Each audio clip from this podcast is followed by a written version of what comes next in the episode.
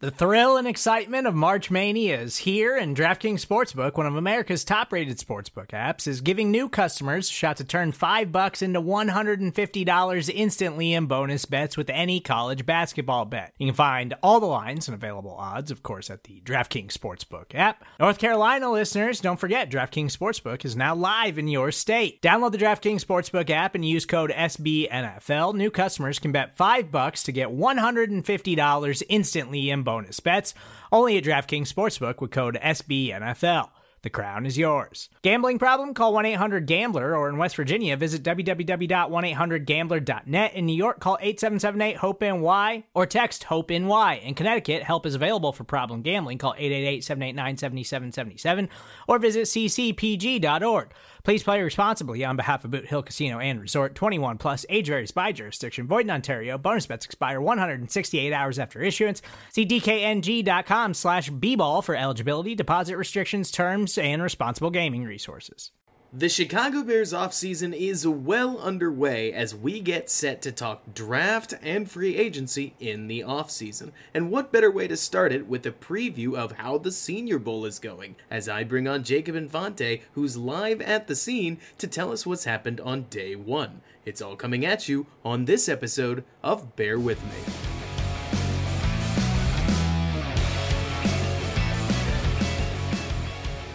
What is going on, everybody? And welcome back to Bear With Me, a Chicago Bears podcast hosted by yours truly, Robert Schmitz, right here on the Windy City Gridiron podcasting channel. And today I've got a special guest with you in a special situation as Jacob Infante, who's at the Senior Bowl, is joining us for day one of his reactions and updates to being live at the Senior Bowl practice. If you're like me, Bears fans, it's been a couple weeks since the Bears season ended and you know what? It's about time to get into off-season mode, and how better to do that than to start talking about the draft. Jacob, how was your day today?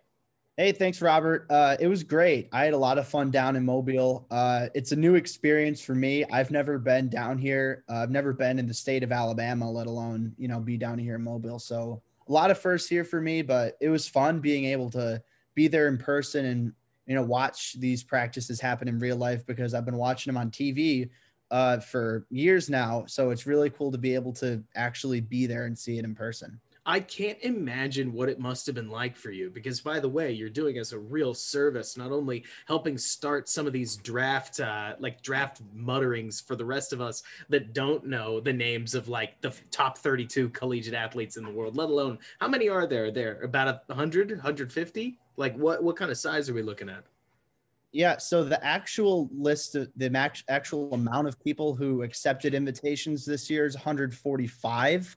Wow. Uh, which is by far the biggest that I've seen it. Uh, I know that a couple people opted out, like Kyle Trask isn't going to be in it, even though he was he accepted. Uh, Liam Eichenberg wasn't listed on the Senior Bowl roster, the Notre Dame tackle. Uh, I didn't hear any specific reasoning for that, but a couple people opted out. But regardless, it's probably somewhere, I think 136 is the final tally of people who are actually practicing. So it's a really big class this year in unprecedented circumstances. That's wild. And it's funny you mentioned Trask. I'm actually a little surprised he did opt out. I mean, look, Personal reasons are important. We've said it about Eddie Goldman, so we can only say the same about Kyle Trask. But it is a little interesting given the, let's just say, not ideal note that his season ended on, that he's not trying to put something else on tape. But hey, to each their own. I'll ask a personal question before we jump into things. Was it kind of cool, not just getting to be in person for the practices, but getting to look to your left and your right and know that you're not the owner or you are somebody that gets to sit in a room with a bunch of really important football people at those same practices. Yeah honestly that was really cool to me. Uh everything was kind of uh spaced out so i didn't get to see everybody who was there. Uh i was in the same row as matt miller uh who used to be with Bleacher Report he now has his own website. Uh there were a handful of other guys i but he was he was the biggest one i got to see in person. So it was regardless, very, I don't know, in a, in a sense, it was humbling. Also, because, you know, I feel like, you know, I'm just this guy and I look around and I see people who I, you know, follow on Twitter. I, you know, catch up on their work. Uh, so, and being among them was actually really cool. So, from a personal perspective, that was awesome. Uh, and then you know just being able there to go there and do my job and watch pro- prospects. I mean, I can't complain. It was a great time. No, I bet you can't. And so, run us through before we get into the nitty gritty the, uh, the general Senior Bowl schedule so that I can know what to ask you about. Because based on my conversations with EJ, what it involves a weigh in, it involves some practices, it involves conversations afterwards of media availability. Am I getting yeah. it right so far? Is there anything I missed? Uh, yeah, no, yeah, you got everything pretty much, you know, right on track. Uh, Perfect. Yeah, they have very mi- they have occasional uh, Q and A opportunities, but I personally that those happen also in the middle of practice. So say while the national team is going on, they call it national and American instead of North and South. That's the first time they've done that. Uh, say if the national team is playing, they'll have like four players on the American team available for Q and A's.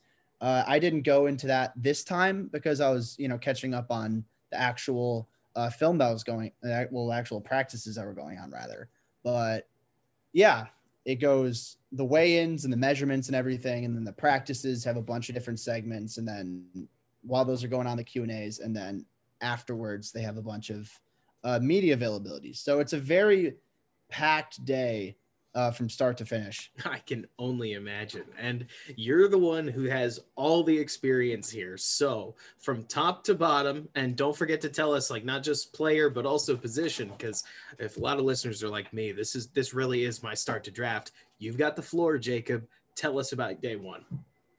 All right. So day one, I actually arrived a little bit late because, like I was saying earlier, uh, things were originally shut down to the media because there was inclement weather.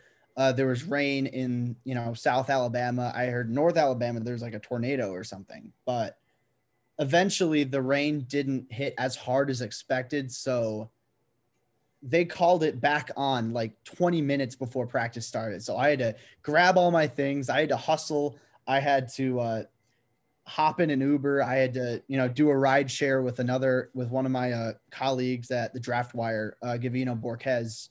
Uh, I was, you know, I rode in with him. So, yeah, the actual practice itself was a lot of fun, though, uh, from what I was able to watch. Uh, I'm going to start with the quarterbacks because you know the Bears offseason, that's the big thing. Everyone's you know worrying about the quarterback position. The quarterbacks, they were okay as a whole. Uh, I think very few of them necessarily stood out to me and say, whoa, these guys are amazing. But none of them really stood out to me in the way of, oh, this guy's terrible. Who do we have there? Yeah. So on one team, it's Mac Jones from Alabama, Jamie Newman from Wake Forest, and uh, Kellen Mond from Texas A&M.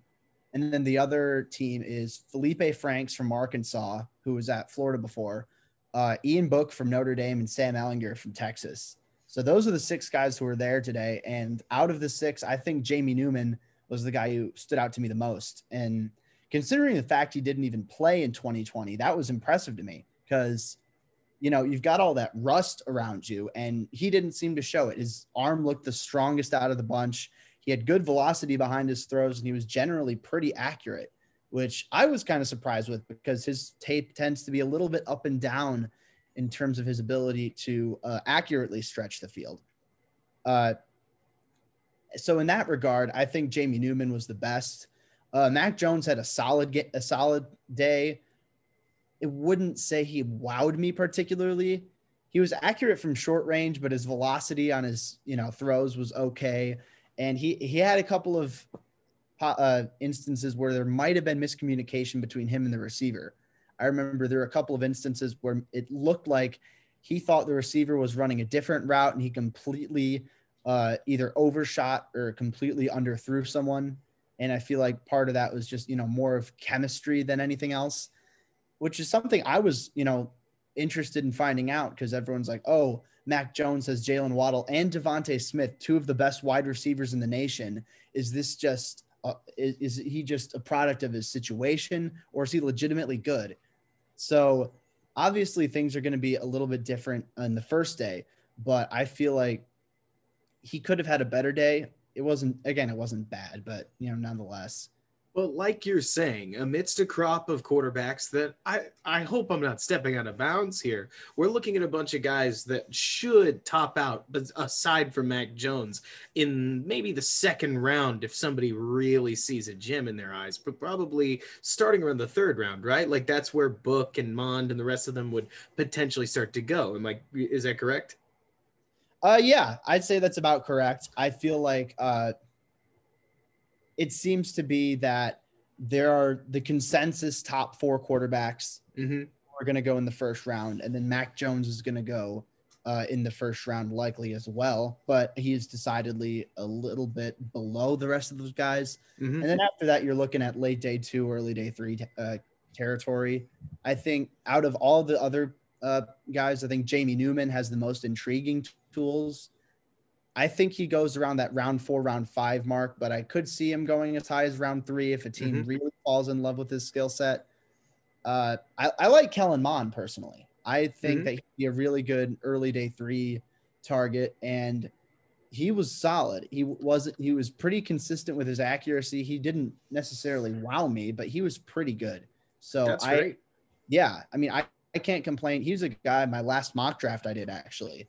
I had him yeah. as yeah, I had him as an option in the what was it? I think it might have been the fourth round or the fifth round, one of the two, because I remember trading back in Mhm. the second round to pick up another four, uh, fourth round pick. But regardless, I liked what I saw from Kellen Mond for sure. But either way, that means that Mac Jones, if he is going to go in the first round, prob- probably should have stood out a little more, right? I mean, granted, like you like you've mentioned, and to make sure these aren't scrimmages, and it's not as if everybody just lines up and plays eleven on eleven. So Mac Jones's field reading is not on display. Like if he is some kind of a super brain, we're not going to see it. But from a tools perspective, he looked just about in the mold of everybody else.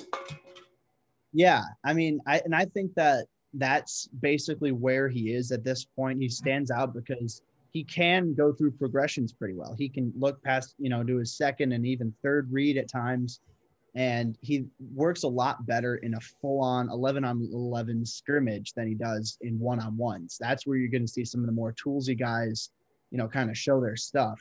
And you know, I think that uh, was apparent in the way that today's workout went. I feel like Mac Jones could have done better. I don't feel like there's a super high ceiling in those sort of circumstances. I do want to see a little bit more of how he does in scrimmage because from what I saw uh, in those scrimmages, they ran the ball a lot and they didn't really do a whole lot to put his uh, progression ability in display. Well, while that's a bummer, that's a great segue into exactly the other position class that I'm dying to hear about. Because if you got to see a bunch of run plays, then um, am I safe to assume you got to see a lot of run blocking? You got to see a lot of offensive line. Yeah, uh, I did get to see quite a bit of offensive linemen, and I was very uh, excited with what I saw from this group. Uh, I want to say the one big winner that I saw was D'Ante Smith from East Carolina. He's an offensive tackle prospect, and he was listed super undersized in college. He was 6'4, 274, I believe. So for a D1 offensive tackle, that's on the lighter side, but he, he not only did he measure in at six foot five, which is an inch bigger than I was expecting. Like you rarely see that uh, with draft prospects, but he weighed in at 290 pounds, which is still a bit undersized. But the fact that he was able to make that much of an improvement in his weight is definitely uh, commendable. And I saw that show up on tape. He looked nasty at the point of attack. He uh, he was strong in his hands and was able to pummel guys into the dirt. And he's also a good athlete too. So that's something I was really interested in. Uh, he has the longest arms I found out in the Senior Bowl this year. So the longest wingspan, he's able to uh, attack guys, you know, lock guys out of the point of attack, and it's tough when you got a guy with those big of arms. It's really uh, impressive. So yeah, I think D'Ante Smith was the big winner. Uh, I think uh, Aaron Banks, a guard out of Notre Dame, was definitely impressive. Uh, Jaylon Moore, a tackle out of Western Michigan, was impressive. Uh, and I'll admit, I I'm looking forward to being able to watch offensive linemen more uh, this uh, next practice in the weeks to come because I didn't get as much of an opportunity as I wanted to to watch offensive linemen because I was seated near the uh, receivers and defensive backs. So next week, I'm definitely going to make, or not next week, tomorrow rather, day two of practices. I'm definitely looking forward to getting a little bit more experience with these offensive linemen in this class. Well, that's awesome that not only that we get to hear about more but also that you can tell us about a couple of the more uh, skill position oriented players. But it is funny i have to mention you talk about a long armed lighter tackle and i can't help but think of the bears current tackle charles leno and how that sounds pretty similar. And hey who knows? In a redraft i tend to doubt that charles leno as serviceable enough left tackle goes in the seventh round again but it would be kind of funny if the bears ended up with a player very similar to him but younger Hey, either way, nastiness at the point of attack in the run game is what the Bears could use. So if he's got that edge to him, that is something that I'd say 72 lacks.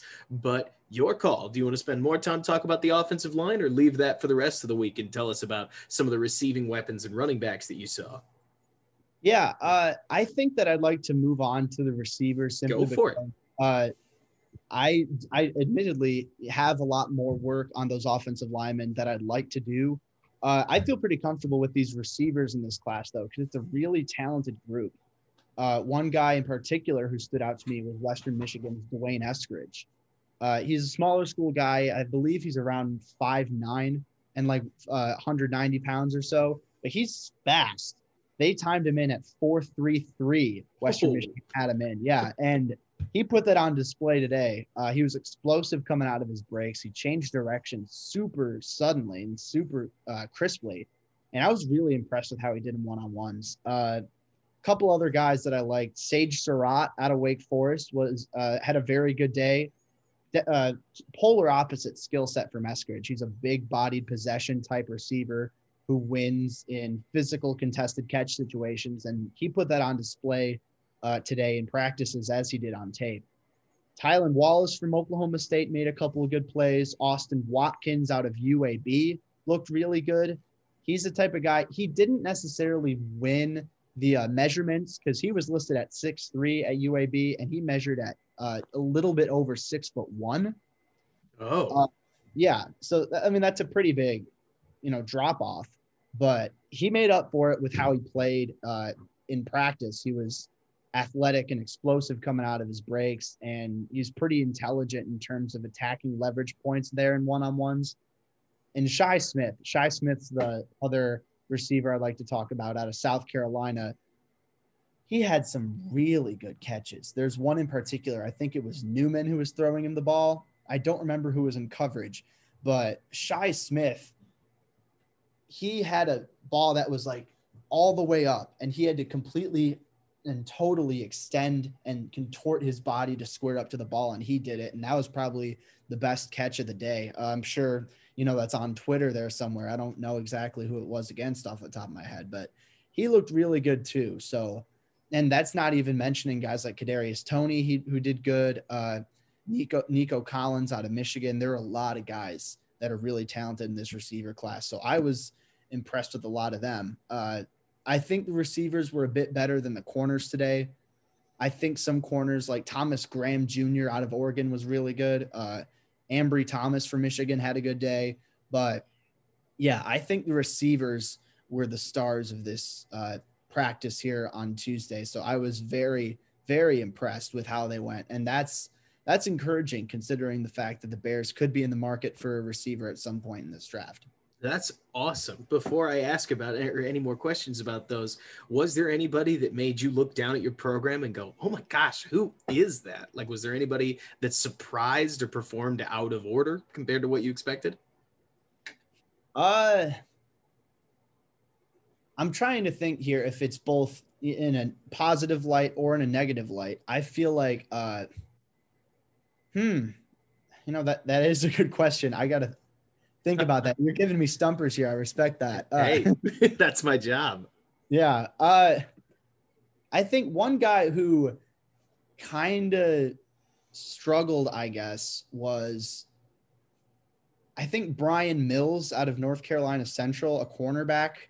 Uh, he's, you know, obviously an F. Uh, I believe he's he's either FCS or Division three. I don't remember which off the top of my head. Uh, but he looked really good on tape, but he didn't necessarily have the best day today in man coverage. I feel like he got beat a little bit, and his route recognition necessarily wasn't perfect, which admittedly is you know an issue on tape, and he got away with being just athletic. Uh, so I'd like to see him take a step up. I feel like he's got a lot of tools, but I think that he was a guy in particular who kind of struggled in man coverage, and there were a handful of those you know cornerback types who kind of struggled against a receiver class that's one of the deepest in recent memory. And that's including this past draft where there were like what, like 12, 13 guys drafting the first two rounds. Right.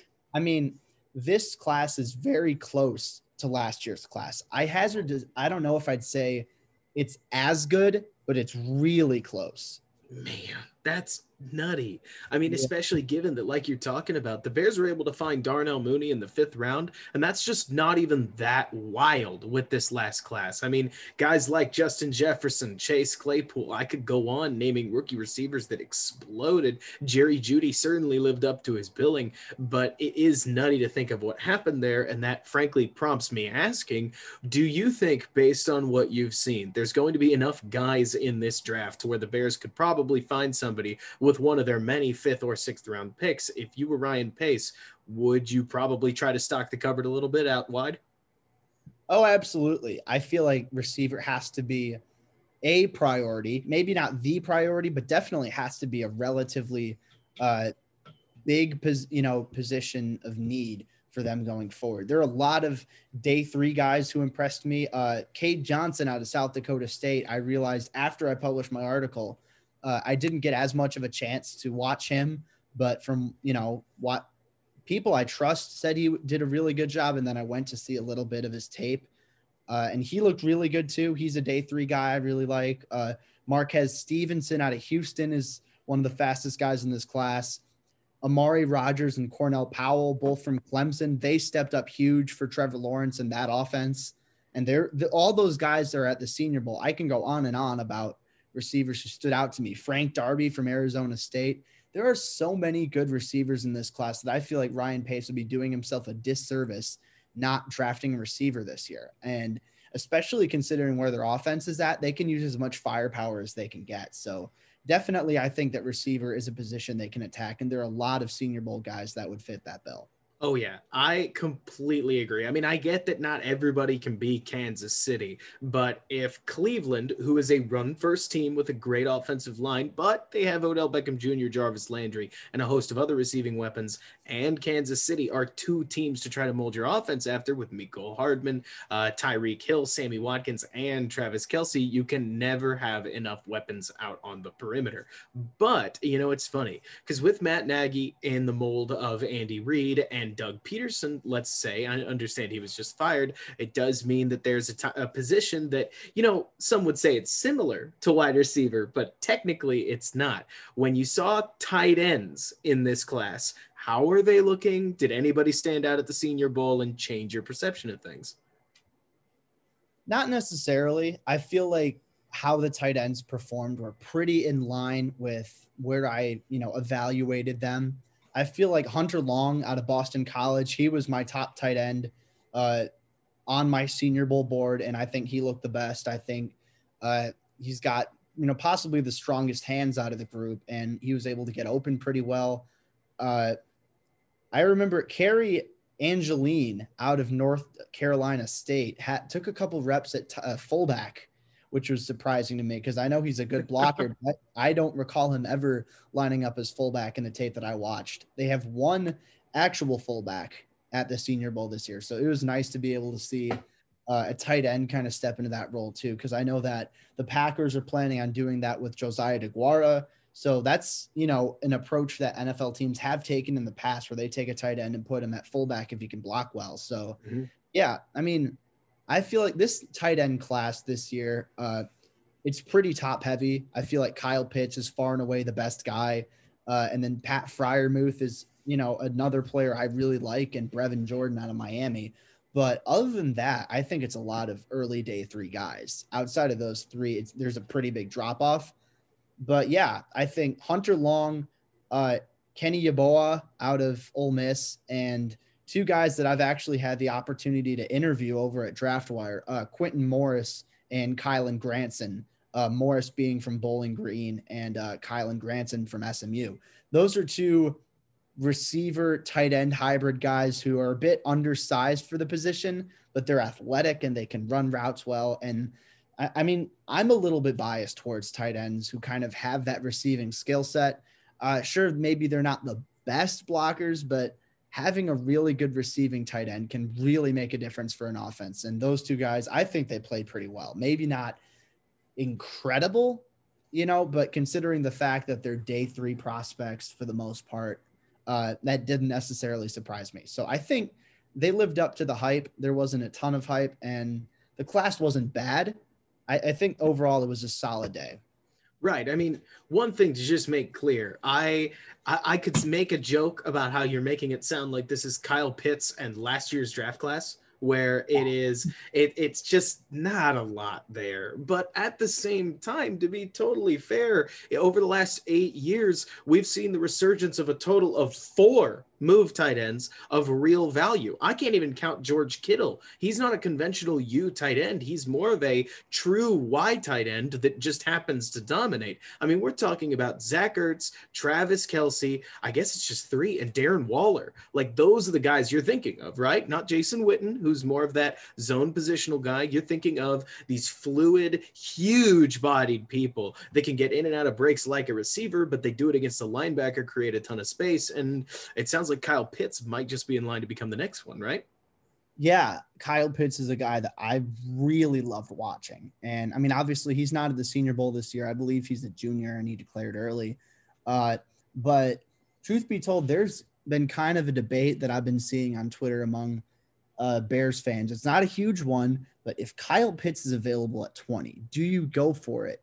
Because they drafted Cole Kmet in the second round, but he's more of an inline traditional Y type of tight end. Kyle Pitts, you can mo- line him up wide, you can line him in the slot, you can line him, you know, in line, you, you can move him around, and he brings the athleticism, the ball skills, the route running ability that I think he can be in that uh, Kelce, that Waller territory, uh, prime Zach Ertz, uh, those type of guys. That's the type of guy I think Kyle Pitts can be. So yeah, I think it's Kyle Pitts, big drop off, Pat Freiermuth, Brevin Jordan, big drop off, rest of the class. I'll take it one step further, Jacob. I'm already sweating at the thought that Kyle Pitts, if he gets to 14, uh, my stomach's going to be in my throat because I could see the Bears trading up, dot, dot, dot, for Kyle Pitts. And it wouldn't even be crazy. Like that actually might not be a bad idea given how tight end centric some of the best offenses in the league are and in a West Coast system that wants to attack all of the short areas. I mean, I could joke about uh, and a lot of people have. They've taken unnecessary shots at Trubisky's passing chart, but there is a reason that that zone from behind the line of scrimmage and up through 10 yards is bright green. It's because yeah. in an idealized West Coast system which mm, Trubisky's been able to run against weaker opponents, that whole eh, like short area of the field is lit up with targets. Travis Kelce is the primary receiver of most of these in Kansas City, so it wouldn't surprise me if they would see or Kyle Pitts as the engine that could make the Bears car go. Now, I am trying my best, Jacob, to stay at 20, maybe even trade down. So I, I don't know if the Bears should trade up, especially because I worry that all four of those top quarterbacks, like you talk about, could be gone by pick number seven. But this is about the Senior Bowl. It's not just about the draft, though. I don't know. It's it's such an interesting conversation, right? Like, what are the Bears going to do? And based on what you've seen at the Senior Bowl, I guess if you want to talk about running backs, feel free to before talking about just the offense in general. Has anything that you've seen made you go, that's it. That's what the Bears ought to do. They could do this here. Yeah. So I, will touch on the running backs a little bit. Uh, it is admittedly kind of tougher to get much of a reading on them until the actual game itself, uh, simply because uh, in these drills, it's not like a full game situation in terms of uh, like full on tackling, in terms of, uh, you know, just general regular, you know, blocking situations, I guess. So, but out of the guys that I did see, I think Larry Rountree out of Mizzou, Uh, not to be biased or anything, being a Mizzou fan and all, but he, he looked good. He looked good. I was impressed by him, and you know he's been a guy that I've liked a bit uh, in that day three range, and he looked uh, decisive and powerful, and he showed a bit of juice uh, once he got in the open field. So yeah, I think out of the running backs, I didn't get to see too much of Najee Harris, but if I had to choose one standout at running back, it would probably be Larry Rountree. Hey, uh, that's cool. And like you're talking about, I mean, I remember just being at Bears camp a little while ago, so I can offer thoughts on trying to watch running backs in practice. It's yeah. it's meaningless. I mean, when you tell a running back where the blocker's coming from, that defeats the purpose of watching them try to defend a blitz where they don't know where it's coming from and their yeah. ability to react to that, like those live in-game situations. You, you need the tape to understand that David Montgomery is a buzz saw against defensive backs, and it's totally different against defensive linemen. And like all those little things that you're just not going to get from a running drill or them running through the thing, whatever they call it, the gauntlet, where it tries yeah. to take the ball out of their hands. Like, uh, what are you really going to get from that? It's it's nice to see him put the work in, but it doesn't mean as much as those one on ones for receivers and corners and O line and D line. You know? Yeah, and I, it's you know funny you mentioned that because it actually is very similar the whole structure of it very similar to uh, bears training camp so you know, obviously you and I have both been there. Uh, and for the listeners who have been to Bears training camp, you know that it's kind of segmented off uh, with separate, you know, positions and all that. And everyone's out doing their own thing. And it can be t- kind of tough to keep track exactly of what's going on at all times. Uh, but yeah, in those run, running back situations, I didn't get to see a ton of uh, can they shed tackles? Uh, what happens in you know full speed situations? What decisions can they make? Uh, can they make guys miss in the open field? So I don't know a whole lot about where they stand with that yet. I feel like what we saw on Tuesday is just kind of like the general running back drills. So yeah, I think that's a very good comparison that you made for sure. Cool as far as what you saw offensively, because if I had to guess, with Ryan Pace and Matt Nagy potentially coaching and GMing for their jobs, we could very well see an offensive heavy draft. How offensive depends. I I mean, I'm almost to the point where I want to see every single pick on offense, but I understand I'm a little nuts. So, if, what did you see at the Senior Bowl that, in in terms of the offense, before we get to defense, because it's a two sided sport, uh, that maybe changed your opinion for for the better or for the worse. Yeah, I feel like uh, especially the performance of these wide receivers really helped uh, solidify for me that this is a really talented class at the wide receiver position. And like I kind of knew that coming in, but especially watching them in uh, warm ups and watching them uh, execute these drills made me realize, dang, I mean, the Bears don't even have to draft a guy in round one to get a potential starter at receiver they can wait until you know not just round two but round three. Uh, if they get a fourth rounder they can wait then round five round six. There are, there are a lot of talented receivers. So i think that was huge for me. I think the offensive line uh, at least what i was able to see of it impressed me a bit more than i was expecting. I mean it is a solid uh, group of offensive linemen this year but they really showed up. And another guy that i probably should have mentioned was uh, Deonte Brown, the guard from Alabama. Uh, he was the heaviest guy uh, to come into the Senior Bowl. I don't have the measurement off the top of my head, but I think he's like 6'3, like 360 pounds or something like that. He's a thick guy. You know, he's built like a like a refrigerator or something. And he was really powerful at the point of attack and one-on-ones. And there were a lot of other guys, I think, on the offensive line, uh, at least that I was able to see. You know, admittedly, didn't get as much offensive line time as I wanted to watch. But from what I saw, I feel confident in this offensive line, uh, especially considering the fact I expect the Bears to potentially draft multiple offensive linemen in this year's class. And while your your uh, your Christian Darrisaw's, your Samuel Cosmi's aren't here at the Senior Bowl right now, uh, even looking on day two, like an Alex Leatherwood out of Alabama, uh, he was there and he played well.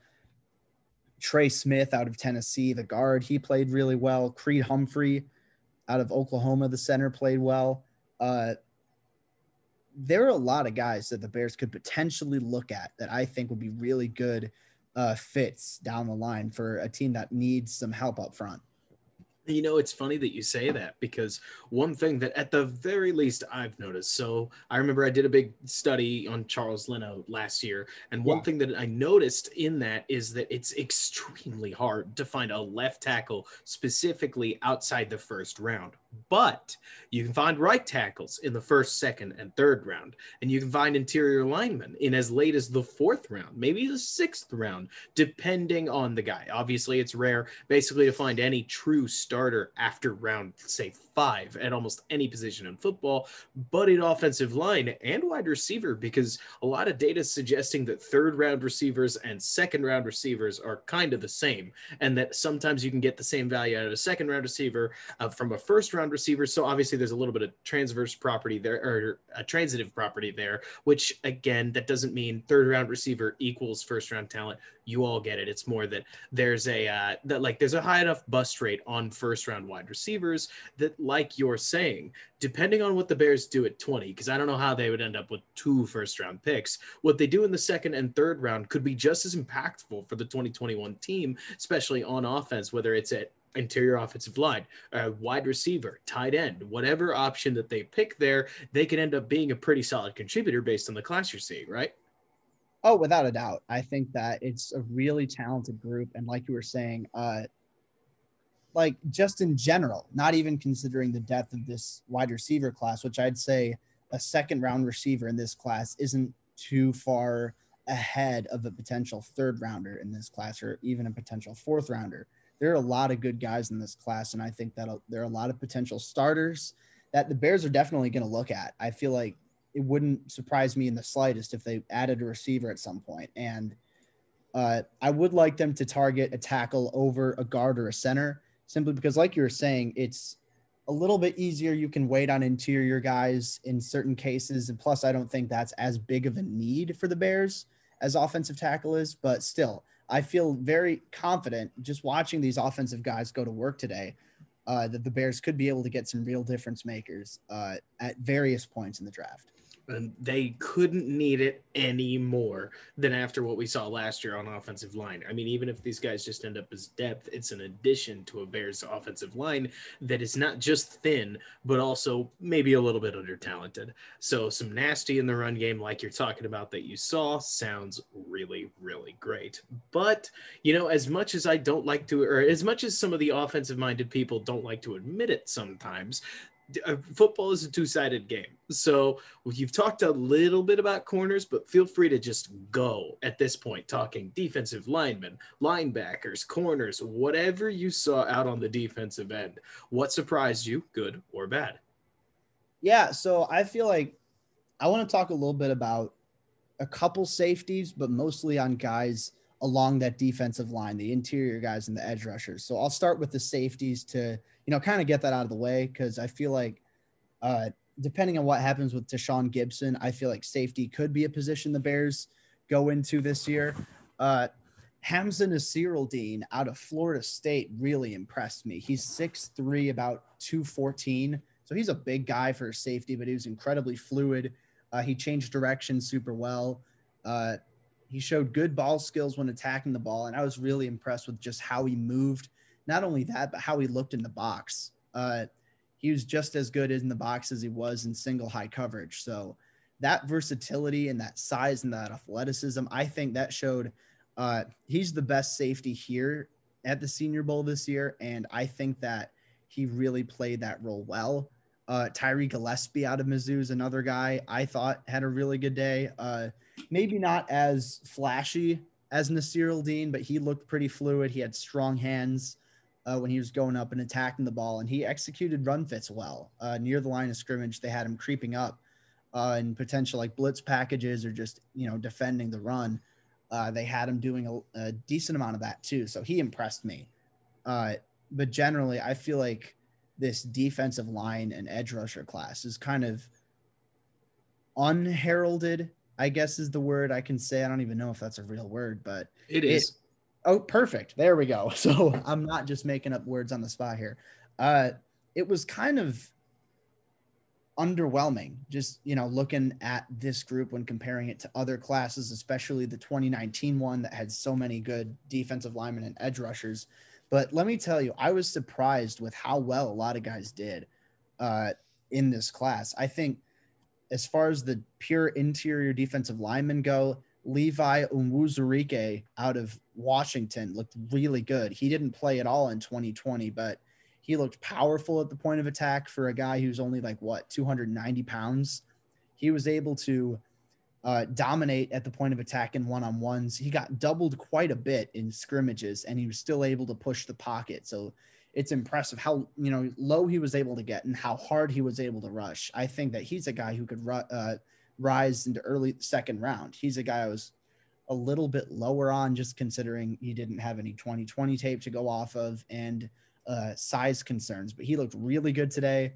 Uh, Osa Odighizuwa from uh, UCLA looked really good. He's another one of those edge rusher D line tweeners, but he looked explosive, uh, converted speed to power well. Peyton Turner out of Houston, he reminds me quite a bit of Roy Robertson Harris, actually. I feel like you could play him as an, a stand up edge rusher, uh, but I think he's best suited as a five tech with his hand in the dirt. He's kind of that hybrid. I think he's like 6'5, 270 where he's really lengthy and he's you know built pretty well. He's a bit he's big for an edge rusher, a little undersized for a true interior guy, but he looked explosive. I liked what I saw with him. Uh, and those are just a handful of the interior guys that I liked. Marvin Wilson again, probably the biggest name uh, along those defensive tackles. He was powerful, maybe not as quick as some of those other guys, but he really uh, showcased nice power at the point of attack there. And then edge rushers, uh, I'll touch quickly on that here. I know I'm kind of going on a tangent, but I was excited with what I saw out of those guys. Um, Carlos Basham, he's the guy I want to talk about. He was so strong. And I remember we were going over uh, the bag drills, and he was just swiping and swatting and jabbing, and he was he's so strong.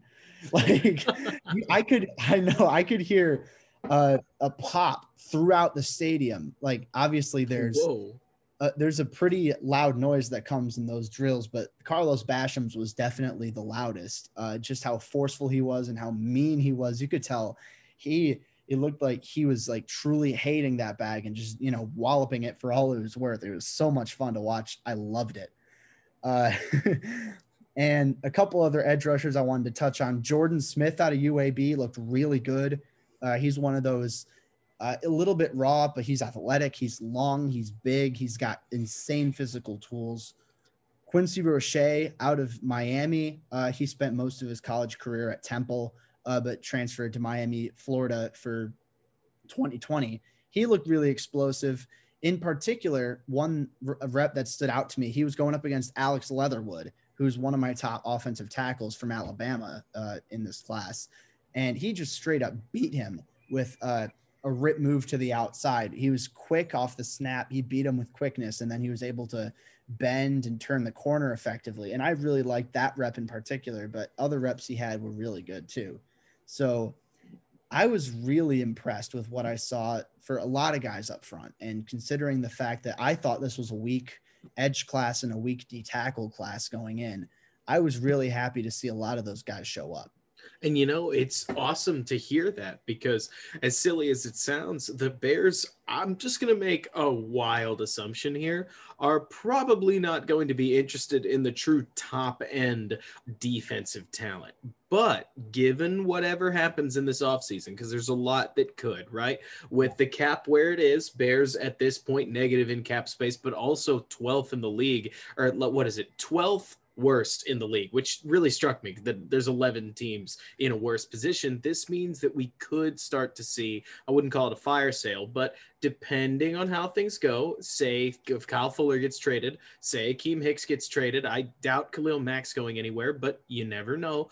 Ryan Pace could end up with a lot of picks in that fourth round, fifth round, sixth round area. He already has, if memory serves, somewhere in the area of three to four. So, like you're talking about depth in this class and quality depth there becomes ever more important, especially in positions like defense or like in positions like safety, where if it's the right kind of class, you never know. You might find Adrian Amos in the fifth round, right?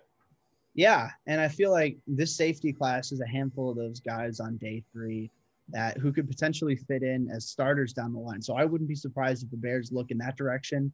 I know that Ryan Pace hasn't been too keen on using up super valuable draft capital on safety, so he could wait until day three and pick a guy who can potentially start uh, down the line and compete with uh, Gipson if they bring him back or Deon Bush or something like that.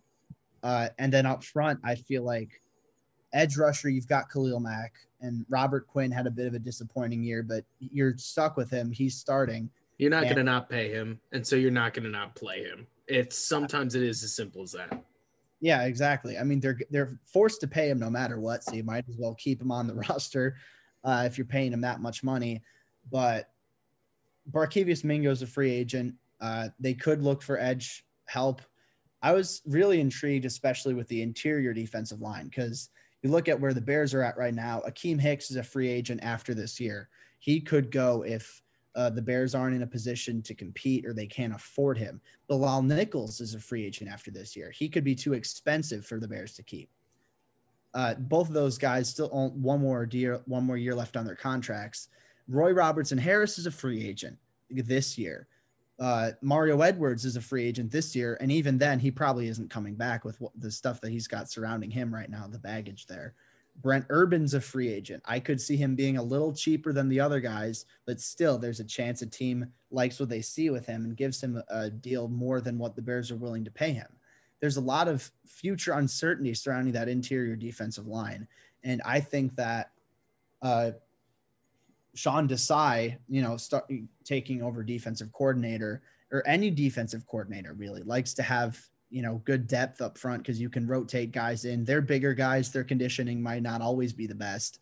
So having a nice multitude of defensive linemen there uh, is definitely a valuable asset. And I feel like I wouldn't be surprised if the Bears added a defensive lineman on day three. I feel like it's a need. Uh, it's not a big need, uh, but it, it is a need, I think, going forward in terms of depth, and not a lot of people are talking about. So I think that uh, the way a lot of guys played in the Senior Bowl this year, uh, or at least today in their practices, I feel like was really encouraging from mm-hmm. a Bears perspective. And you know what? As much as I've I've said it a couple times already that I want to see a primarily offensive draft, you know, the more that I'm thinking about it, Jacob, you bring up a really strong point. The last time the Bears were in this position, it was I oh gosh, I hope they get the year right. I think it was 27, it was 2016 where they needed that bookending defensive tackle, the nose tackle as he often plays, and they drafted Eddie Goldman in the second round. With Sean Desai stepping up and us us assuming that he's going to be bringing back more of that cover two shell style defense that Vic Fangio and uh, Brandon Staley like to play, that means you need a true 3 4 defensive line that can stop the run with as few guys up front as possible. And sure, Eddie Goldman's a great guy to do that. And Akiem Hicks actually had kind of a strugglesome year doing that. That's a conversation for a different time. The point is, is that like you're saying, it's hard to find a space eater down in the draft. You can find a 4 3 three defensive lineman, kind of like Bilal Nichols. I think he'd actually fit pretty well in a 4 3, maybe more so than a 3 4. But if the Bears spent a third rounder, uh, I, I hesitate to say a second rounder because that needs to be probably an offensive lineman or some other offensive weapon. But if they traded back with their first round pick, added a third round pick, and used that for a defensive tackle that's going to soak up running space, I'm not going to end up shocked. You know what I mean? Yeah. I feel like uh, Ryan Pace tends to do the thing where, you know,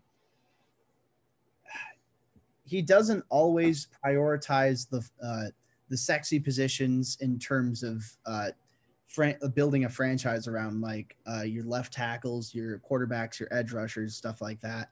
Uh, he'll go just for whoever you know is good at a certain position. Uh, and I feel like in certain cases, yeah, sure, he has you know drafted for need, but for the most part, it's pretty heavy on best player available. Uh, and if that person happens to be a defensive lineman, I think he'd pull the trigger.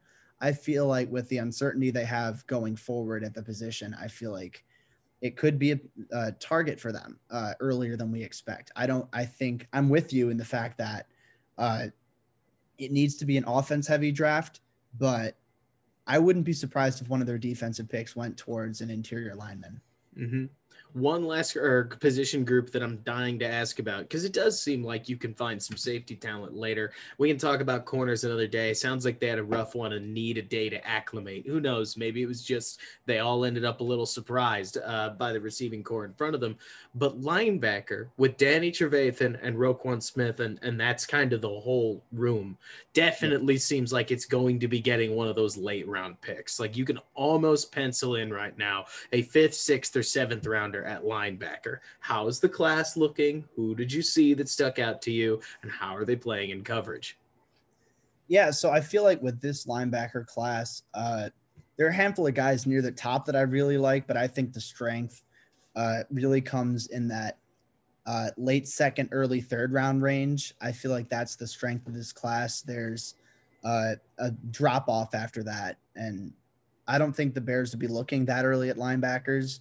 Uh, but regardless, I look at a couple guys. Uh, let's see, Monty Rice from Georgia and Charles Snowden out of Virginia are two very talented linebackers who got invited to the Senior Bowl. Both of them are injured though, uh, and they didn't play like at all. So I feel like that was a big loss for this class. Uh, a couple guys I had my eyes on, admittedly, didn't get to see as much of the linebackers as I had hoped. Uh, Jabril Cox out of LSU uh, looked to be pretty athletic. Chaz Surratt looked athletic as well. Uh, someone I've got my eyes on in later rounds is Riley Cole out of South Alabama, uh, actually getting to play in his home stadium uh, because that's where the Senior Bowl was taking place, uh, Hancock Whitney Stadium. Uh, he's an athletic sideline to sideline linebacker that I like. so that was definitely a guy that I was, you know, looking forward to watching. I maybe didn't get as much experience with him as I'd wanted. Uh, but in, uh, in, in all, the linebacker class kind of showed me that, okay, there are the second, third round guys, and then there's a pretty big drop off. So, like the fifth, sixth rounders, like you were talking about, I feel like there are some solid depth options uh, for the Bears in this class. Uh, Jacoby Stevens was a safety at LSU, but he worked out quite a bit at, you know, linebacker, and he's good in coverage. Grant Stuard is a linebacker safety hybrid for Houston that I thought he did pretty well from what I was able to notice. He looked pretty fluid in movement drills. Uh, I I had him in a mock draft to the Bears, I believe in the ah, fifth or sixth round. So when I'm looking at linebackers for the Bears, I you know, admittedly, I do want guys who can play well in coverage because right. I think that's their best opportunity to play, especially with Danny Trevathan uh, getting older and a little bit slower, you if you have a linebacker who you can, you know, ha- he's maybe not as good against the run, but he's more athletic and can move around and cover guys uh, well. I think that that's your best chance to try and get some contributions on defense out of that position. So, yeah, I feel like there are a couple guys who can fit that mold. It's not a great linebacker class, but there are some solid talents, and I wouldn't be surprised if the Bears uh, attack that as a uh, position of need in terms of depth. Couldn't agree with you more. I mean, like we saw in 2018, the worst thing that can happen for a defense, which is often a weakest link gambit, like when one big guy goes down, sometimes so too does the whole defense. The Bears need a backup for Roquan Smith. They don't really have one as it stands. And the part about Roquan Smith's game that not a lot of people talk about, I am not trying to naysay. Roquan stepped up in a huge way. He's an awesome player. One of the Bears' keys is he's not really fabulous against the run. I mean, let's be clear here. When he's unblocked, he's a dynamo against the run, but that's a big asterisk to put on a linebacker when there are plenty of linebackers around the league, Lavonte David being just an example, they can stack and shed and make a play. So, with that in mind, like you're talking about, a converted safety sounds like not so bad an option where you're potentially making you're creating for yourself an ultralight linebacker who's going to come in, play the linebacker spot in coverage, and do his best in the run fits. And he's not going to match Roquan Smith. There's a reason Roquan Smith was taken at number eight and there's a reason that he started to make the plays that he did, especially later in the season where his coverage was nothing short of immaculate, dare I say, elite. But considering that Roquan's Achilles heel will always be the run game, you could probably take a guy if you're if you put your thinking cap on that is a little harder to replace uh, from like just off the street, where you can find a Josh Woods run game guy and instead go for a coverage linebacker. That hey, if he's weak against the run, so be it. But at least you've got a true backup for number fifty-eight. Yeah, for sure. And I feel like in, you know, such a pass heavy league like the one we're in right now, uh, getting a linebacker who can cover is an invaluable asset. It's something that, you know, uh, you can you really appreciate out of that position. And it, it's become more and more important to be able to cover uh, at the linebacker position. So that's why a lot of safeties we've seen uh, at the collegiate level have been transitioning over to linebacker. And there are, you know, a handful of guys in this class I think could make that switch. That'd be awesome to see. Well, we're er, we're hitting a good length for a show, so go ahead and close up. Thoughts on Senior Bowl day one and expectations for day two. Yeah, so uh, day one of this class really showed me that this is an offensive heavy draft, and that bodes well for the Bears.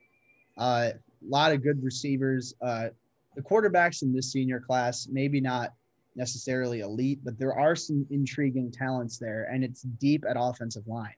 So, considering where the Bears are at right now, that's a really, you know, really good news for them. Uh, and I also might have underestimated up front defensively, you know, how good this class is. Sure, maybe not a ton of round one guys, but there are a handful of starters in this class. And I think that today really showed that. Going forward, I am looking forward to seeing a little bit more of the offensive linemen uh, as well as seeing if the cornerbacks can bounce back. Because as a position group, uh, there were a couple of you know smaller school guys who maybe not have had as much experience in that regard. Uh, but I'm generally looking forward to see if they can bounce back because I think the receivers got the best of them overall. Makes sense to me. I'm excited to hear what happens because this right here, this Senior Bowl, really feels as if it's going to lay expectations for how the draft or the meat of the draft for Bears fans. Where sure we could talk about Mac Jones versus Kyle Pitts versus an offensive tackle in round one all day, but the real difference maker here is going to be Ryan Pace's hot zone rounds four through what seven, and that's where I feel like the Senior Bowl really shines. So it'll be really cool to hear what happens from here.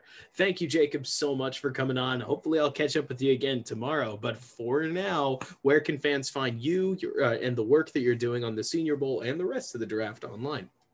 Yeah, for sure. So uh, you guys can follow me on Twitter at Jacob Infante 24.